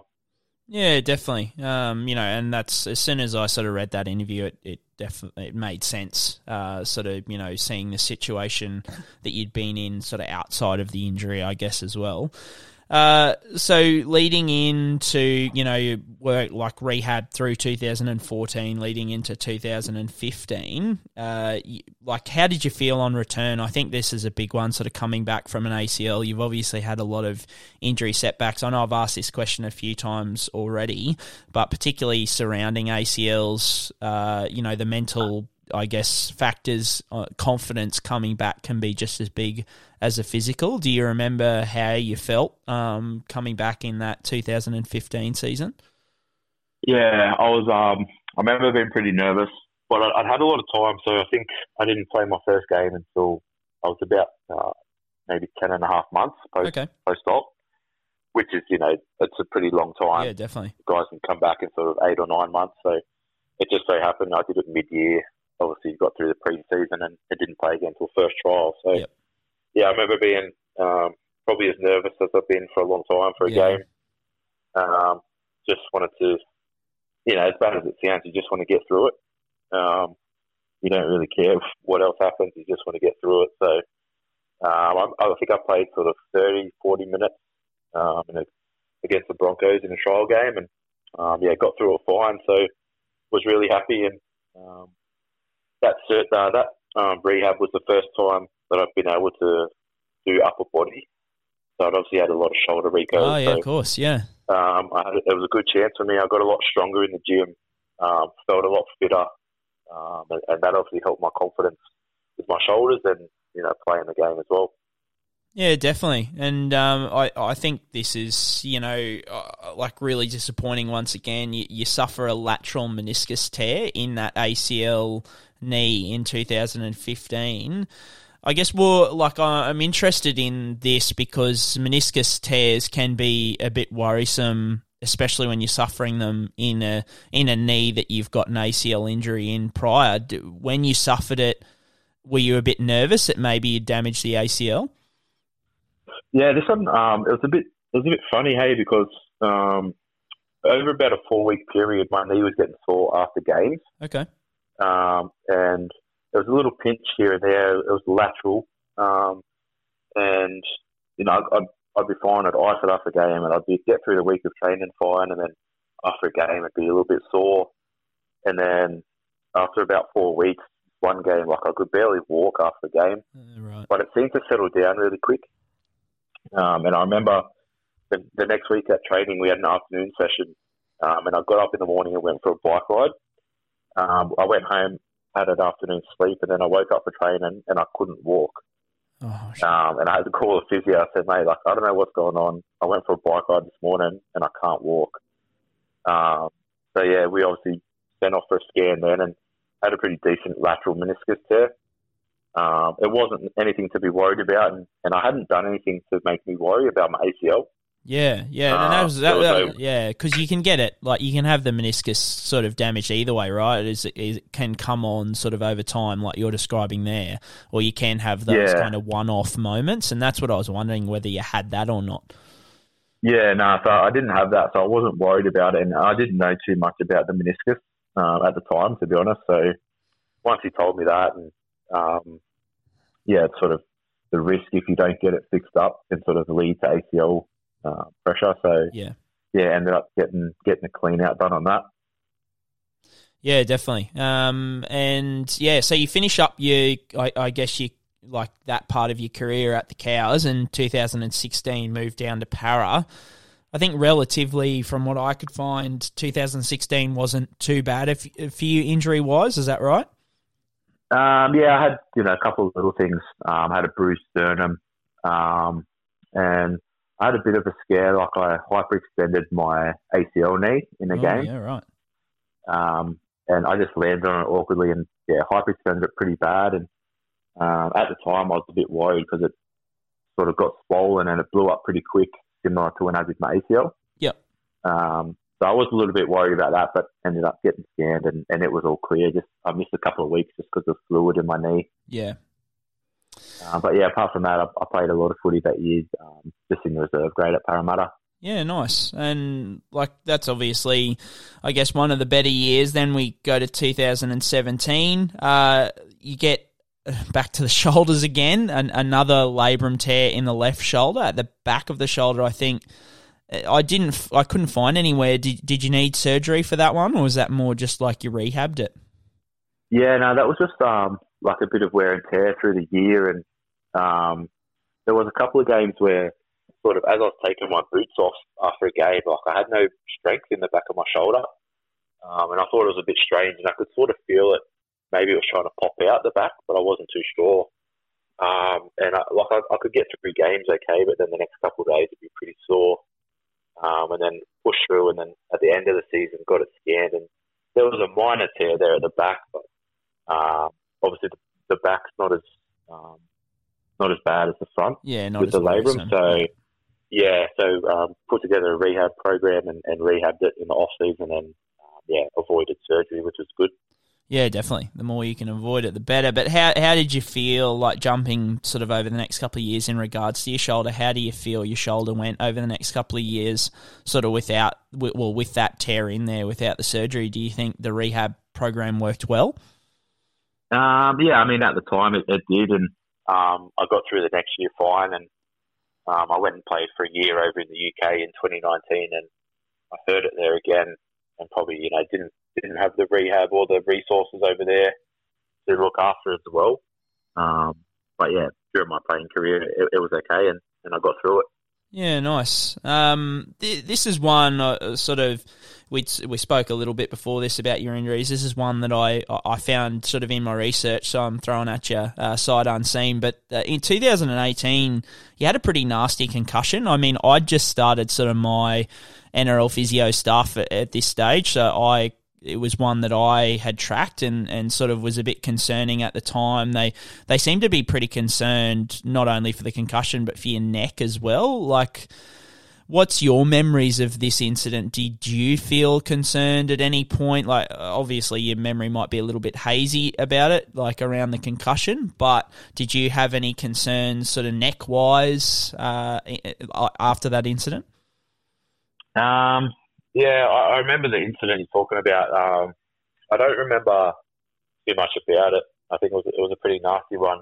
Um, but I do remember at the time, sort of when I was able to speak to someone saying that my neck was sore. Yep. Uh, it was a pretty it was a pretty big hit, um, and so obviously my neck would have jolted a little bit. Yeah. But obviously with, with that stuff, it's precautionary. So Yeah. um, as soon as I said sore neck, obviously they take all the precautions, which is great. So um, but yeah, I remember I probably shouldn't have, uh, but I remember playing. I think I played six days later. Yeah, that was Um, going to be my next have- question. Things Actually, have changed. yeah, Yeah, things have changed since then. But um, you know, I just established myself as a starting hooker at Parramatta, and Yep. um, yeah, I guess I, I, you know I passed all the protocols during the week. Don't get me wrong, there was nothing um, No. done wrong. Um, all my headaches had gone and things like that. And I remember Brad Arthur saying that he wanted to give me a rest.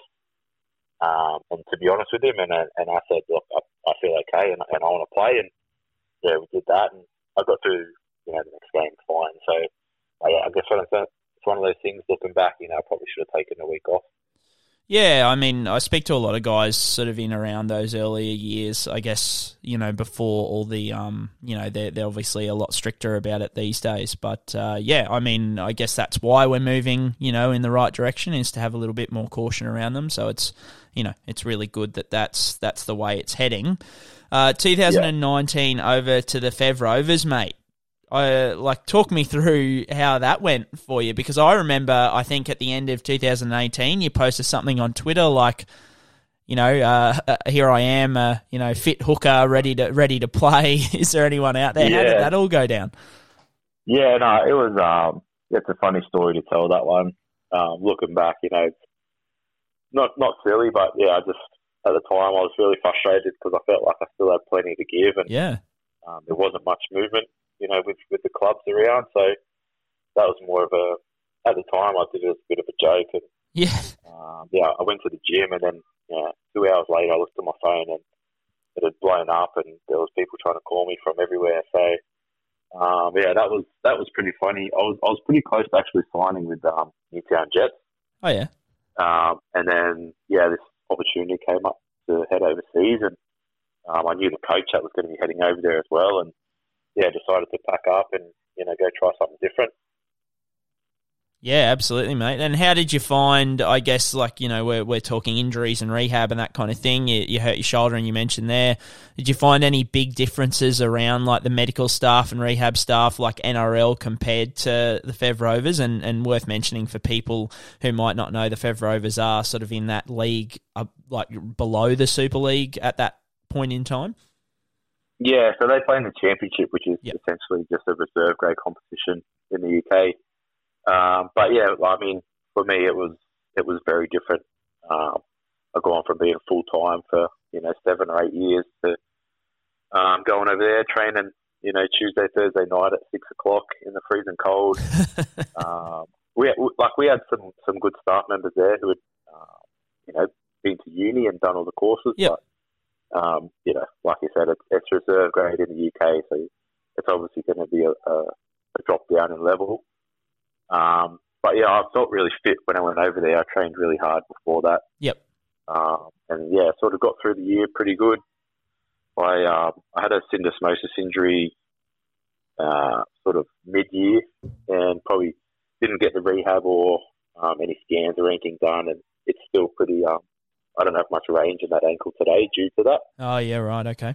Um, and then, yeah, so I did it on a Sunday and then they tried to make me run on a Tuesday and I went to change direction and my foot felt like it was going to fall off.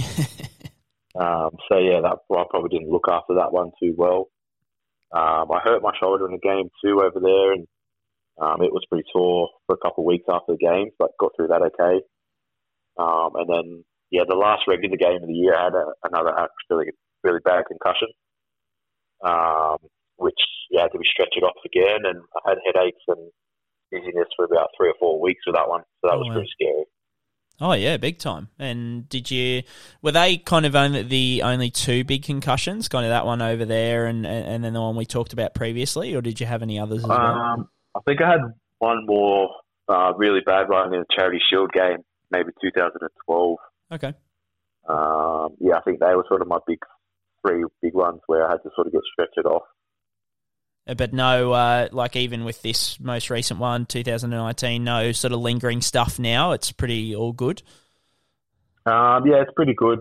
It was um, it was a bit scary because a couple of weeks before that, I had sort of a, I guess you'd say it was a head knock, but I wasn't concussed. Yeah, yeah. Um, Subconcussive and then- blow is what they call yeah, it. Yeah, and then we um we played a game and I sort of blurred out a little bit and I remember being on the bus home and the boys were talking about the game and I had no idea what they were talking about. Oh yeah, jeez. Um, yeah, so that was a little bit scary. And then two weeks after that, I got um, hit in the head, and I didn't think it was that big at the time, but that was the one that had to be stretched off and had headaches for about a month. So um, I guess sort of over that couple of weeks, maybe it, built up, and um, that was the last blow that sort of hurt me.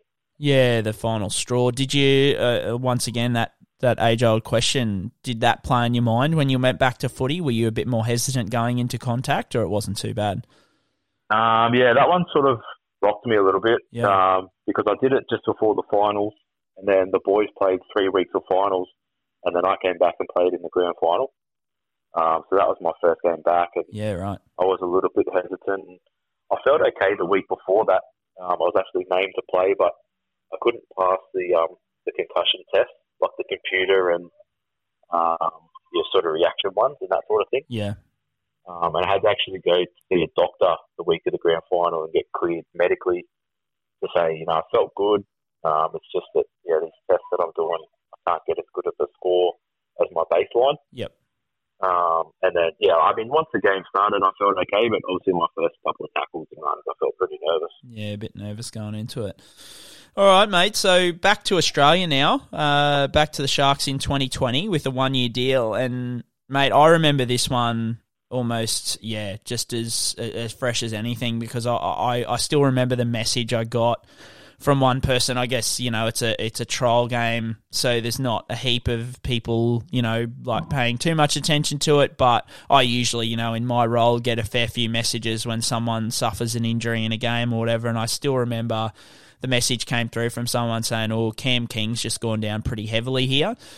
And pulled it up and, and mate, just straight out of the textbook. Uh, ACL, you know, changing direction, that kind of thing. Uh, yeah, did you know? You, you must have known straight away, I assume.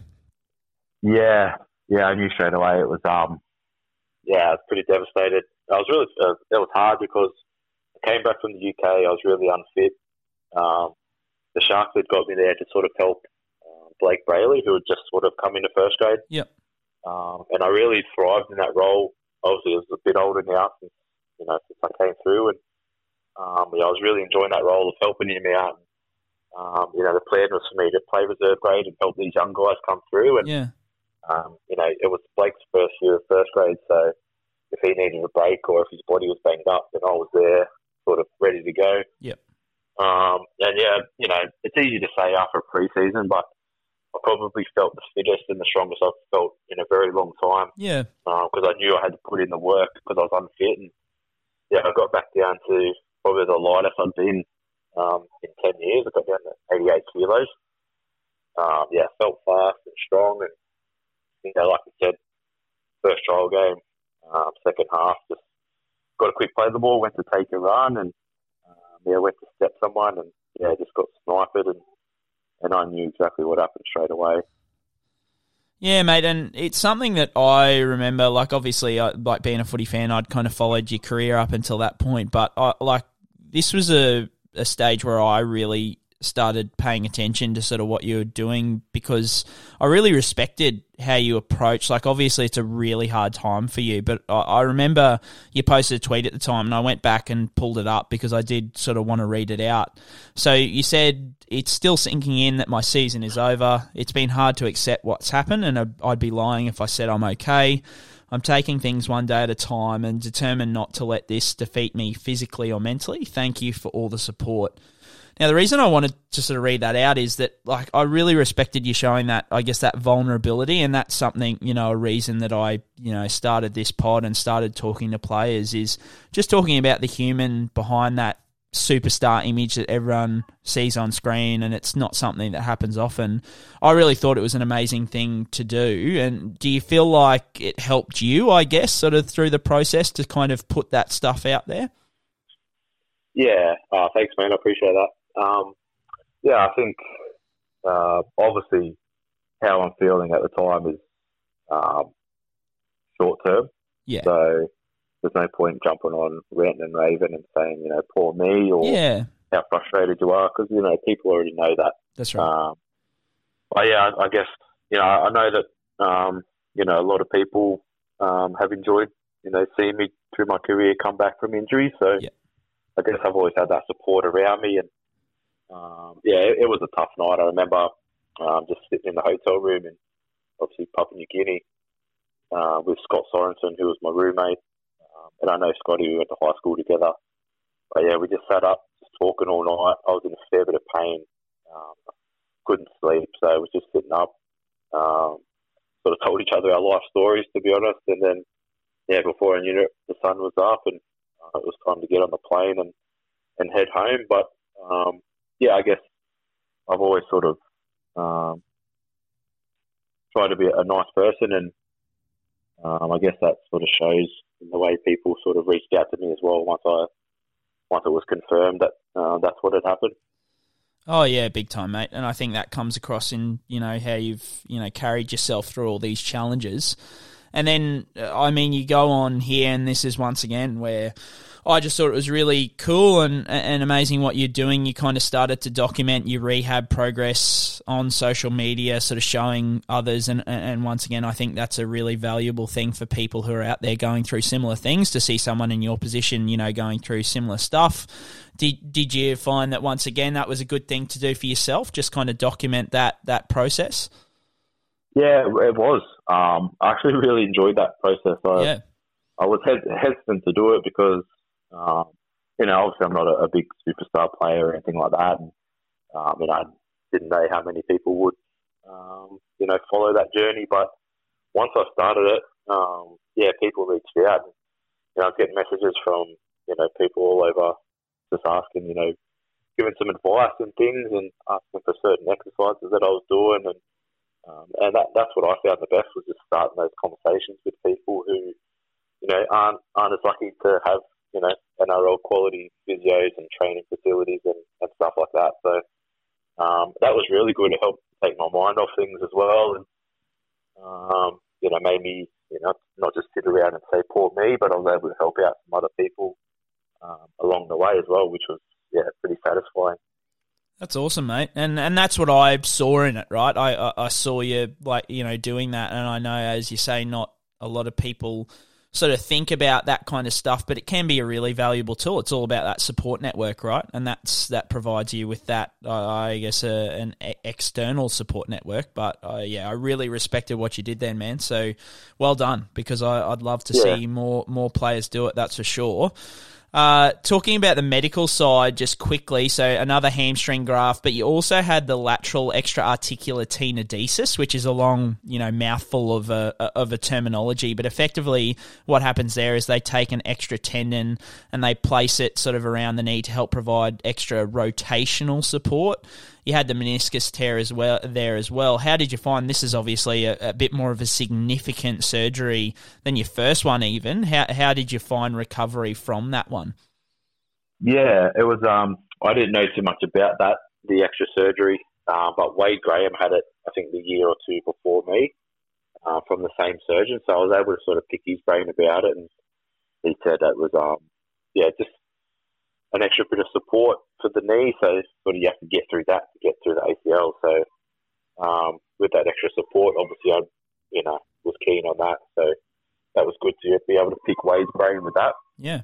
Um, but yeah, this one was a little bit different because I had to keep it straight in a brace for six weeks. Yeah. Uh, with that extra surgery, so I didn't need to do that the first time. So that was probably the most challenging part was that six weeks and not being able to weight bear as quickly as just a normal ACL. Um, so yeah, that was, and then the, the rehab went smoothly. Um, once I got out of the brace, pretty much ripped straight in because it's obviously uh, it's already been six weeks. Yeah. Um, so it's already had that time to heal for six weeks. So um, was able to sort of start getting into it straight away, and um, it obviously wasn't ideal that the competition was shut down with COVID as well. Yeah, yeah. Um, so in terms of me going into training and doing that sort of stuff, I was pretty limited, but I was still able to go into the club three times a week and get physio and um, you know just work on some new exercises that I could do at home. So the, I guess the start of the rehab was was pretty slow, but uh, once the season got back on track, I was in every day and was um, yeah able to start putting in the work. That's awesome, mate. And then I guess you spoke about it there, sort of talking to Wade Graham, you know, being able to pick his brain. Another guy who I spoke to on this podcast a couple of weeks ago is, is Kyle Stanley, and I think uh, you know, I spoke to Kyle about the relationship you guys have and had through both your injury struggles. You guys have known each other since you were young. Can you talk to me about that relationship and how you kind of helped each other through the tough times from your perspective?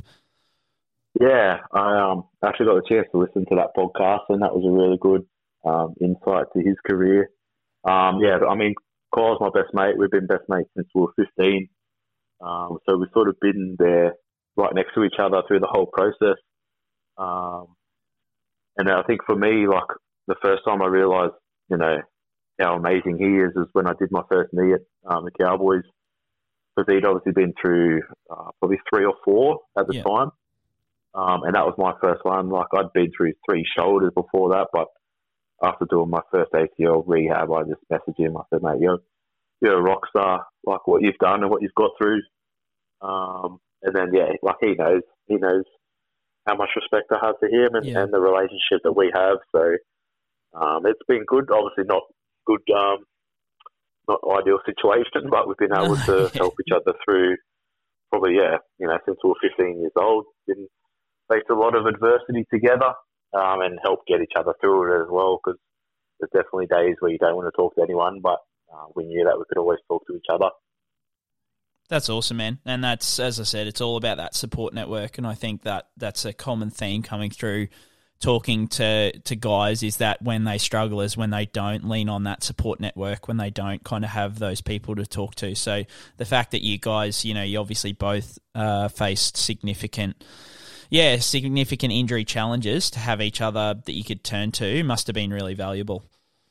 Yeah, yeah, it has been, and um, yeah, we're, we're, still best mates to this day. And um, yeah, look, I'm, I'm the godfather to his kids, and he's to mine. So um, it's a relationship that I'll have forever. That's awesome, mate. That's awesome. So it's after this ACL injury that you make a decision on retirement, at least from the NRL. When did you make that kind of call during the process? Is that something that you kind of knew straight away? Is it something that you got into your rehab and and thought about three, four months down the track? How did that play out? Um, yeah, it's tricky because I think I remember that, that night after I did it um, in Papua New Guinea, I I was done. Like yeah.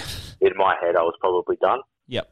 Uh, but like I've said before, you know, that's a, a short term. Yes. You know, that's an immediate reaction to something that's really disappointing. So um, once I got back, you know, I, I cleared the mind a little bit and got the surgery done. And um, I've always come back from every surgery I've had. So I didn't want to, you know, give up straight away and say, you know, I won't rehab it or I won't sort of commit how I have before. Um, so I was fully committed.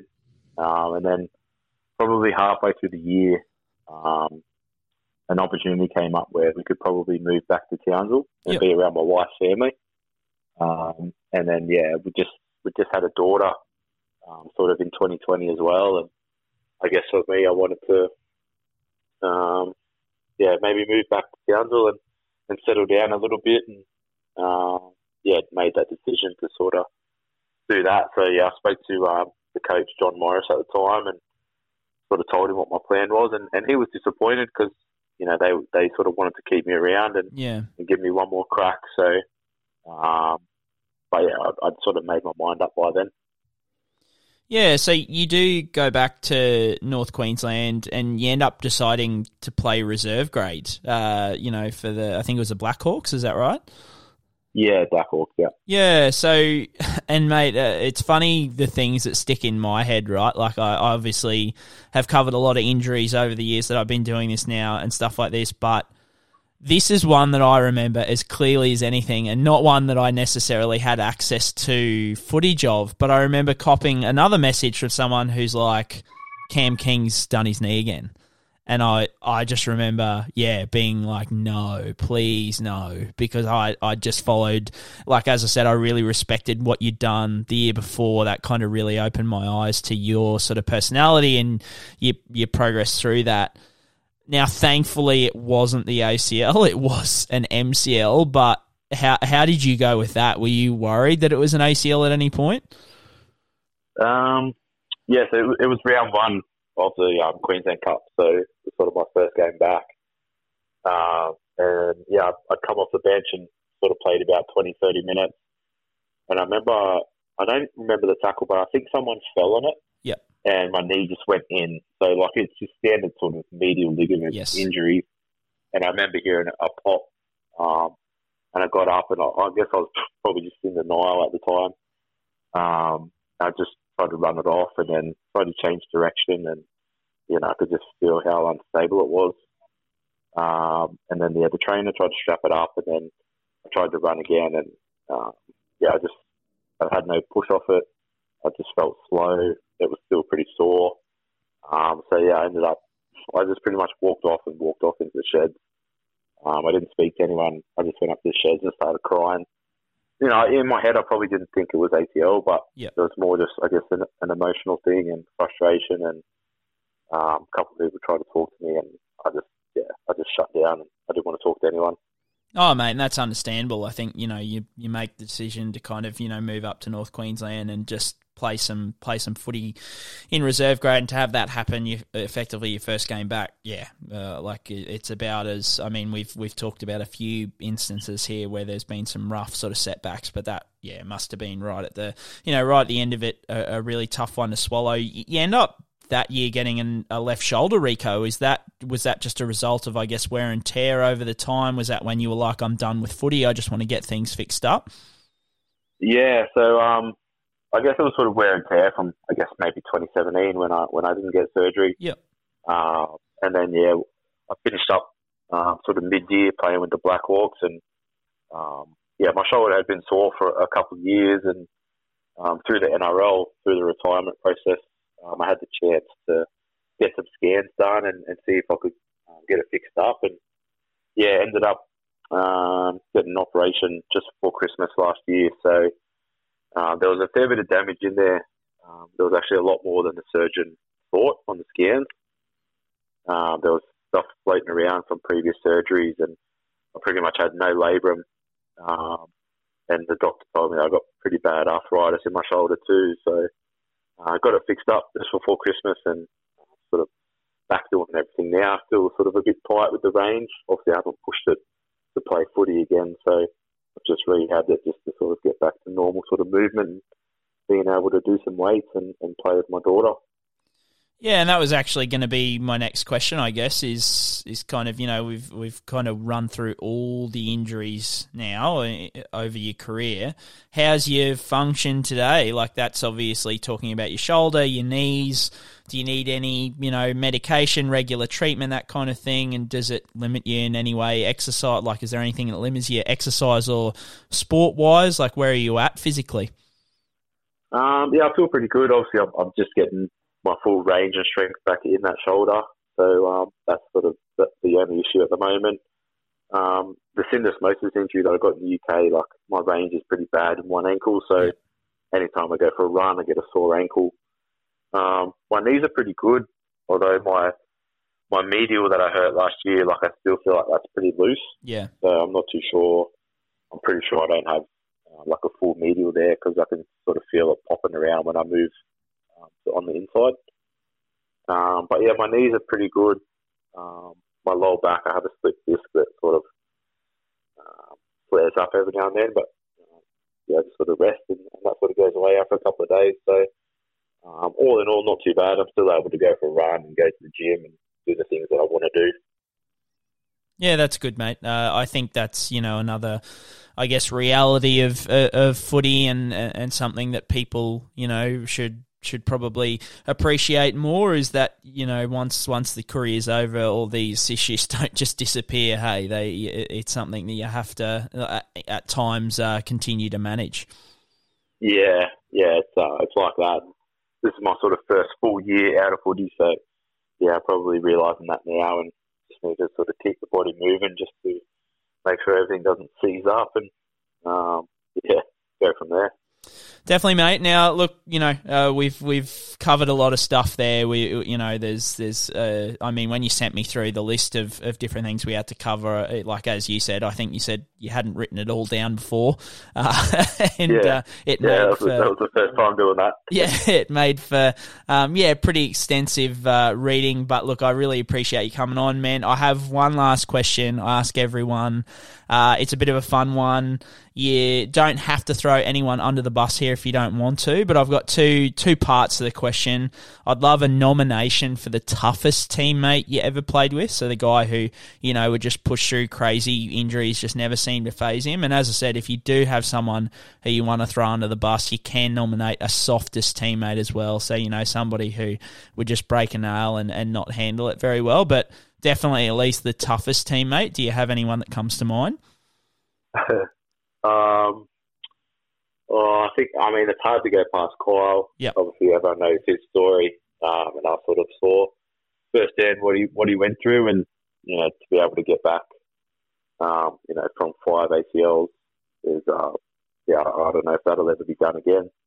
Um, but I did see that um, Kyle said Dean Young, so that's probably my answer as well. Yeah. Um, Kyle and I were just starting out there at the Dragons uh, when Dino was finishing, and yeah, to see what he went through, um, you know, just to play games.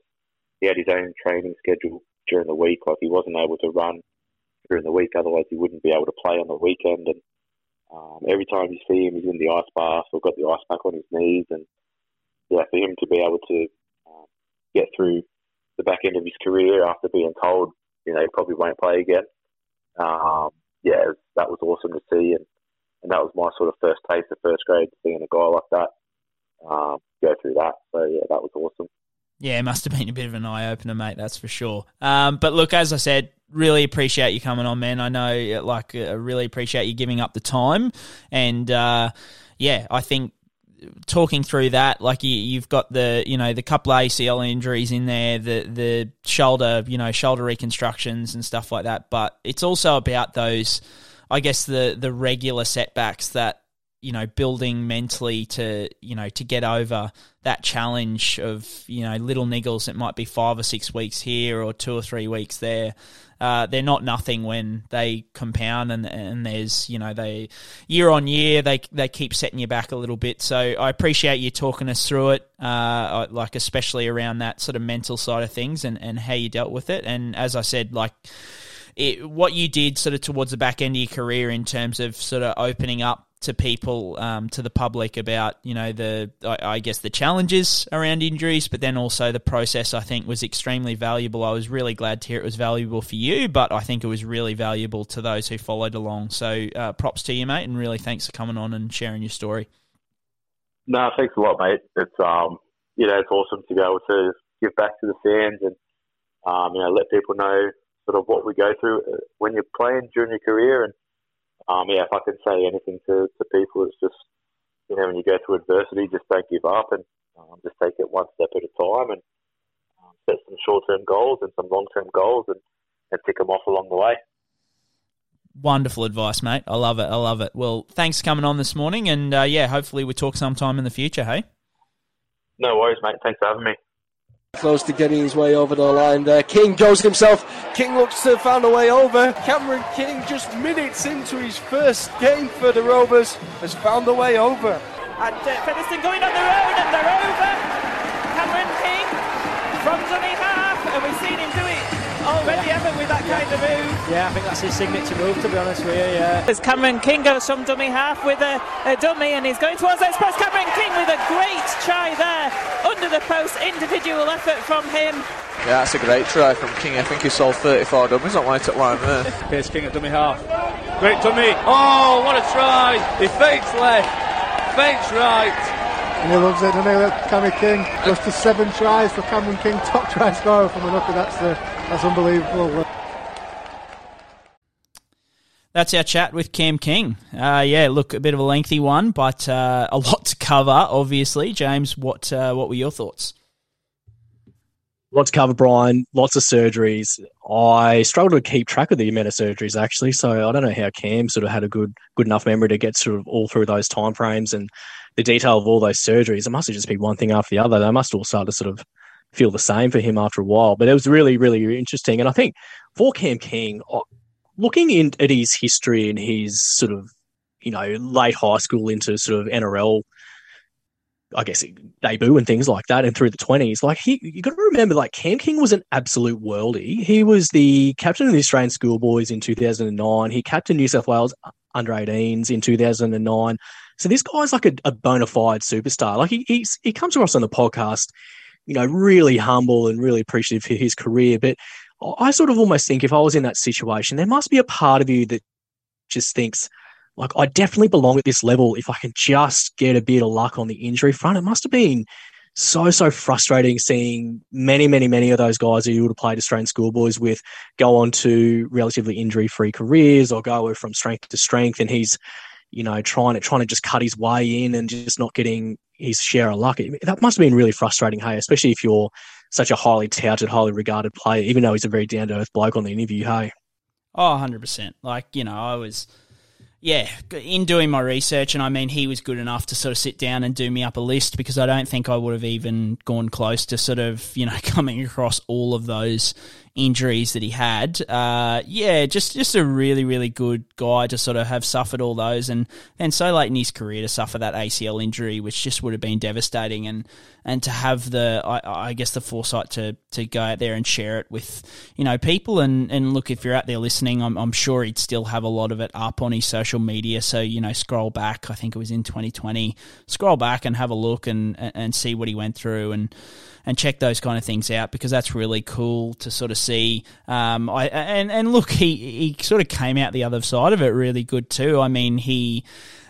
I inserted. I like to put on um, the player interviews if I can, sort of the start. You know, some some audio of them suffering an injury. You know, to show what they went through, and then at the end, you know, some some audio of some highlights and things that they did well. And and Cam King, like in looking at it when he went over to Fev over in the, the UK. He uh, he was actually leading try scorer for the for the comp that the Fev Rovers were in for a fair while from yeah. hooker. I think he scored like twenty odd tries in the season. So man. Yeah, like you know, he's a jet. Uh, he's an yeah. absolute jet. So good on him. Like you know, uh, I thought really respectful, uh, res- respectable what he did, and uh, yeah, re- really enjoyed the chat. Really enjoying these chats in general. So yeah, a lot of fun. But uh, look, that's a wrap for this week, guys. If you like the pod, look, as we say every week, a review, recommend. Uh, the other thing which I've been told this week, subscribing is really, really good for us. So if you haven't clicked that subscribe button, uh, please do, because, yeah, we want more and more people to listen to the pod. Uh, we enjoy doing it every Sunday night. Hopefully, you guys continue to enjoy listening. James, enjoy this week, bye week, a bit quieter, although we'll have the build up to Origin, which will be fun. Uh, you know, Queensland down on troops uh, via Felice Kaufusi, so staying overseas with his poor old man. But uh, yeah, should be a good week ahead. Should be a really good week, Brien. I think on the subscribe and even like the rating sort of side of things, I think if you're someone listening that you DM Brien and you want to get his insights, I think compulsory should be giving it a five star review or even subscribing before you do that as a common courtesy to Brien Seeney. I think that's the least you can do. Mate, you, you're too kind to me, mate. You're too kind. But uh, yeah, guys, have a good week. Enjoy. Uh, and uh, I'll talk to you. We'll talk to you all next Sunday night. Suspected broken left fibia. Suffering syndesmosis. After that stem cell injury he's come back from? That's about it, mate.